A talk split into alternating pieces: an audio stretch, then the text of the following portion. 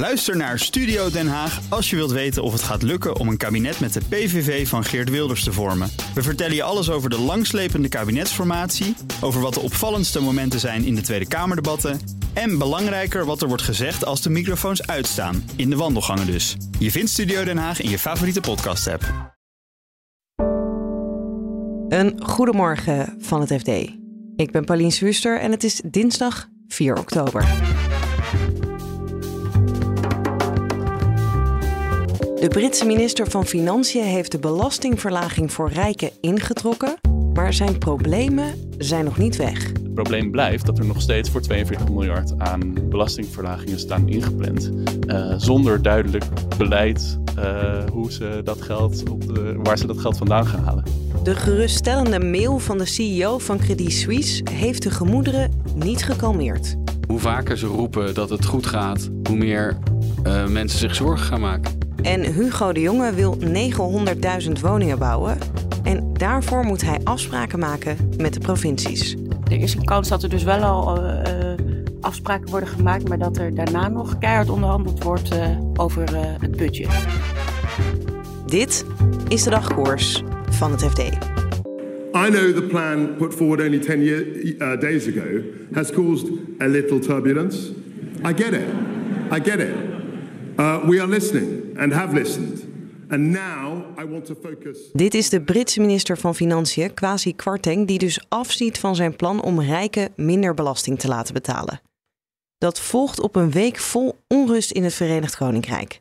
Je hoort onze correspondent Joost Dobber. Vorige week hadden we het met elkaar over dat het Britse pond gedaald was. Ik zou niet zeggen in vrije val, maar heel hard gedaald. En uh, ook vrij belangrijk, uh, de rente op Britse staatsobligaties liep erg scherp op. Uh, dat kwam door de begroting die de Britse regering had ge gepresenteerd, met daarin, zoals verwacht, heel veel belastingverlagingen. Maar die belastingverlagingen waren zelfs nog veel groter, 50% groter dan verwacht in waarde. En opvallend genoeg, één element daarvan was dat de, het toptarief, dus voor de, voor de rijkste, uh, of zeg maar de mensen die het meest verdienen, dat zou worden afgeschaft. Dus de mensen die meer dan 150.000 pond per jaar verdienen, die betalen nu nog 45% belasting. En dat zou omlaag worden gebracht naar 40%. Dat was de, de meest opvallende maatregel. Dat werd toen dus heel erg slecht ontvangen op de markten, uh, om, om, omdat dat, dat leek op zich nergens voor nodig. En het grote probleem was dat uh, er heel veel belastingen verlaagd worden, maar dat, dat er geen financiering voor is. Dus de staatsschuld loopt op, zoals, uh, zoals het er naar uitziet. Het werd zo erg dat afgelopen woensdag de Bank of England ook in moest grijpen. Wat hebben zij precies gedaan? Ja, de Bank of England moest ingrijpen. Uh, dat ging niet zozeer omdat het pond zo hard viel, maar dat had te maken met een st sterk oplopende rente.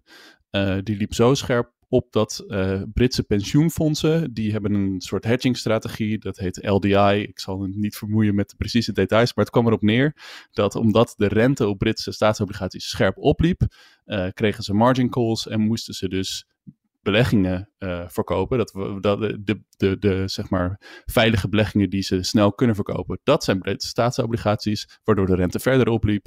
En dat er dreigde een soort van uh, visueuze cirkel te worden. Dus Bank of England moest ingrijpen om te voorkomen dat dat helemaal uit de klauwen zou uh, lopen. Nou, daar zijn ze nog steeds mee bezig. Dat uh, heeft wel tot effect gehad dat de markten enigszins tot rust zijn gekomen. Het pond is weer een klein beetje hersteld, of behoorlijk aardig zelfs. De rente is wel nog steeds heel erg hoog. En dat heeft natuurlijk weer allemaal effecten in de Britse maatschappij. De meest opvallende dat de hypotheekrente heel erg is gestegen. Dus iedereen die zijn hypotheek moet herfinancieren, die uh, moet opeens het dubbele betalen. En nou ja, dat kun je voor, voor je voorstellen, dat uh, is electoraal heel erg schadelijk voor de regering. Dus binnen de conservatieve, conservatieve partij was er erg veel weerstand tegen de plannen van de regering om deze reden. Want ja, in de peilingen is, zijn ze erg, erg ver teruggevallen en lijkt Labour heel makkelijk de volgende verkiezingen te gaan winnen. Ja, um, die hoogste belastingschijf uh, schrappen, daar ziet hij nu toch van af. Of in ieder geval uh, voor de time being. Is dat dan ook daarmee het probleem opgelost? Ja, dat was dus de aankondiging van, uh, van, van gisteren. dat inderdaad die controversiële maatregel over de hoogste, over, over de toptarief teruggedraaid wordt. Um, dat is maar een heel klein onderdeel. Hè? Dat, dat, die begroting had 45 miljard pond aan belastingverlagingen. En deze maatregel is 2 à 3 miljard groot. Het is echt maar heel klein. Op zich was dit wel de meest soort van, of de minst rationele maatregel die erin zat. Dus, dus waar we wel uh, de markten het meest van, zeg maar, het vertrouwen uh, in de regering door verloren. Maar het probleem blijft dat er nog steeds voor 42 miljard aan belastingverlagingen staan ingepland.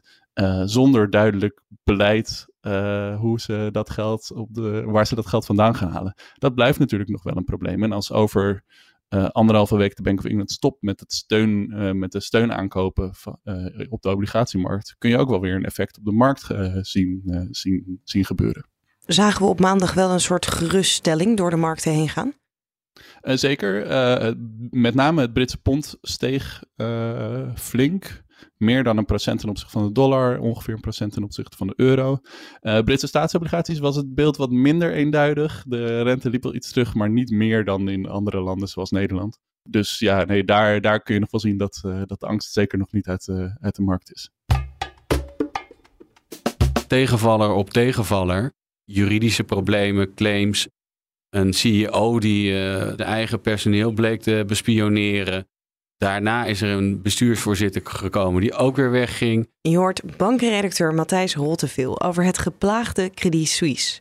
Er zijn dus al langer problemen bij de bank, maar het kwam zo'n anderhalf week terug in een stroomversnelling. Op 22 eh, september toen kwam op eh, Reuters het bericht dat Credit Suisse nieuw kapitaal wilde ophalen bij beleggers. Het was niet de bedoeling dat dat bekend zou worden, maar dat lekt dan uit.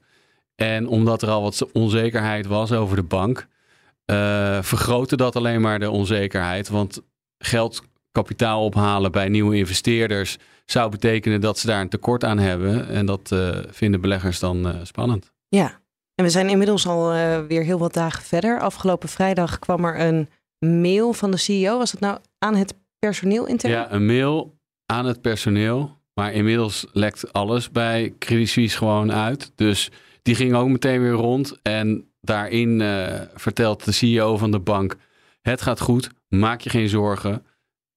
En dat wordt dan geïnterpreteerd. Hoe vaker ze roepen dat het goed gaat, hoe meer uh, mensen zich zorgen gaan maken. Er worden inmiddels ook al vergelijkingen gemaakt met uh, Lehman Brothers. In 2008 is het al zo erg?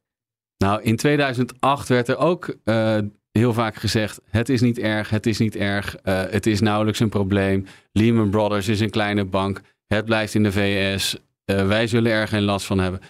Het is niet zo erg als, uh, als toen, zo lijkt het nu.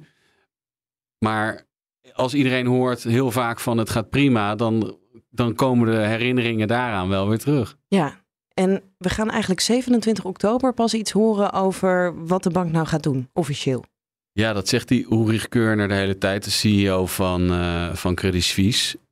En dat blijft hij volhouden, want alles wat je nu zegt van we, we gaan snel iets bekendmaken, dat zou misschien weer meer onzekerheid scheppen. Terwijl hij het gewoon bij het uh, oude wil laten van er is niets aan de hand. En dan, ik heb toen, ik heb, ik heb gezegd, dan ga ik mijn plannen bekendmaken. Misschien wordt hij wel gedwongen om eerder over de brug eh, te komen met informatie. Om als het echt uh, niet goed zou gaan. De reactie van de markten die zien we vooral bij de credit default swaps. Misschien moet je eerst even uitleggen wat het is voordat je uitlegt hoe die reageren. Ja, dat is een soort uh, verzekering op terugbetaling door Credit Suisse in dit geval. Dus je kunt je laten verzekeren of zij hun obligaties nog wel aflossen. En daar is een premie op. En als de premie op die credit default swaps stijgt, dan geeft dat aan dat uh, beleggers meer geld willen ontvangen om, om die bank te verzekeren, eigenlijk tegen terugbetaling. Ja, en hoe lang kan je dan die onzekerheid laten bestaan? Als beleggers te veel in paniek raken, dat zie je nu al, dat, dan gaat het ook, het heeft invloed op die credit default swaps, het heeft invloed op de kosten waarop je zelf geld moet aantrekken. Dus dat gaat in de papieren lopen. De CEO die zegt nu dat hij dat wil, uh, de, uh, wil, duidelijk wil maken wat voor oplossing hij gaat brengen op 27 oktober. Ja, we hopen dat, uh, of hij hoopt waarschijnlijk dat, dat hij inderdaad daaraan vast kan houden. Maar misschien wordt hij wel door de financiële markten gedwongen om eerder met een, een geruststellende boodschap te komen. Woningminister Hugo de Jonge wil tot 2030 900.000 woningen bouwen. Daarvoor is hij afhankelijk van de provincies. En die zeggen wij willen eerst harde toezeggingen van het Rijk. Onze redacteur Woningmarkt Nelleke Trappenburg vertelt wat de provincies willen. Ja, ze zeggen dan uh, er moet aan de randvoorwaarden worden voldoen. Maar ja, ze, ze hebben ook gewoon geld nodig. Um, geld voor infrastructuur, dus voor ontsluitingswegen of voor het aanleggen van openbaar vervoer. Maar ook wel geld om ja, bepaalde woningbouwprojecten toch gewoon uh, door te kunnen laten gaan. Want het Rijk wil dat twee derde van die woningen betaalbaar is voor mensen. Dat betekent dus uh, of sociale huur, dat moet ongeveer een derde zijn. Of middeldure huur en middeldure koop. Dat is dan tot de grens van uh, de nationale hypotheekgarantie en tot een huur van 1000 euro. Ja, en om dat soort huizen te bouwen, um, dat, ja, dat is moeilijker om dat rendabel te krijgen. Want uh, ja, die huizenbouwers krijgen dan ook weer minder voor die huizen. Ja, dus, ontstaat er eerder een tekort. Er ontstaat soms al in, in grote steden een tekort bij woningbouw. Dat heet dan in jargon de onrendabele top. Maar ja, als die betaalbaar eisen zo zijn, dan ja, wordt die onrendabele top groter. Ze zijn dus nu in het proces dat de provincies moeten gaan inleveren bij Hugo de Jonge. Dit is het aandeel dat wij uh, kunnen hebben in die 900.000 woningen. Stel dat hij nou niet al die eisen kan inwilligen. Kunnen de provincies dan wel voldoen aan die vraag? Nou ja, ze zeggen van niet, want ze zeggen, uh, ja, we redden het nu precies, zeg maar. Maar als, als het Rijk niet aan die randvoorwaarden voldoet, als er ja, ook geen geld bij komt, uh, zegt bijvoorbeeld de provincie Gelderland, dan kunnen we misschien maar de helft bouwen. En ook Noord-Holland zegt, dan komen we misschien maar tot een tweederde of tot de helft. Dan heb je opeens 4.500.000 in plaats van 900.000. Ja, dus dat, dat is nog wel een angel in dit hele proces. Heeft Hugo de Jonge het geld genoeg om hier aan uit te geven? Nou ja, dat, volgens mij willen de provincies, uh, die willen vrij veel. Ze zitten nu, natuurlijk nu ook in de onderhandeling. Um, hij heeft onder andere, uh, is er bij het regeerakkoord 7,5 miljard gereserveerd voor infrastructurele projecten voor de woningbouw. Maar het is nog niet duidelijk hoe dat geld verdeeld gaat worden. Er is wel al 1 miljard volgens mij van uitgegeven. Maar voor de rest weten we nog niet precies waar dat naartoe gaat. En dat is natuurlijk voor die provincies wel belangrijk om dat te weten. Of ze ook die plannen kunnen waarmaken. Ja, half oktober uh, verwacht jij dat er afspraken worden gepresenteerd uh, tussen de provincies en het Rijk. Zijn ze dan al uit deze onderhandelingen? Weten we dan ook al of dat er echt komt? Nou, het ziet er nu naar uit dat, dat die onderhandelingen dan misschien nog niet helemaal zijn afgelopen. Want uh, Hugo de Jonge verwacht in november een brief naar de Kamer te sturen over de, de verdeling van dat infrastructuurgeld. Dus ja, er is een kans dat er dus wel al afspraken worden gemaakt, maar dat er daarna nog keihard onderhandeld wordt over het budget. Ja, maar dan kunnen we er dus ook niet echt op varen dat als er dan wordt gezegd, nou de provincies kunnen bij elkaar 900.000 woningen bouwen, dat dat dan ook echt kan uiteindelijk. Ja, dat is dan wel de vraag. Um, want als ze inderdaad in hun plannen helemaal uit, uit zijn gegaan van bepaald geld dat ze krijgen, ze krijgen het niet. Ja, hoe krijgen ze het dan rond? Dat moet dan de, de komende jaren nog wel goed komen.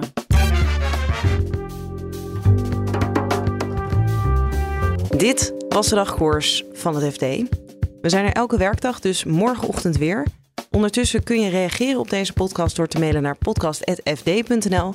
En je helpt ons er ook mee als je, even abonneert op ons. Dat kun je doen overal waar je podcast luistert als je even zoekt op dagkoers. Voor nu een hele fijne dag en graag tot morgen.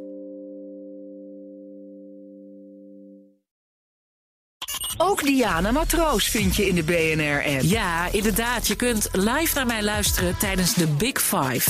Ook handig in de BNR-app. Breaking nieuwsmeldingen, maar ook het allerlaatste zakelijke nieuws. En je vindt in de app alle BNR-podcasts, waaronder Wetenschap Vandaag. Download nu de gratis BNR-app en blijf scherp.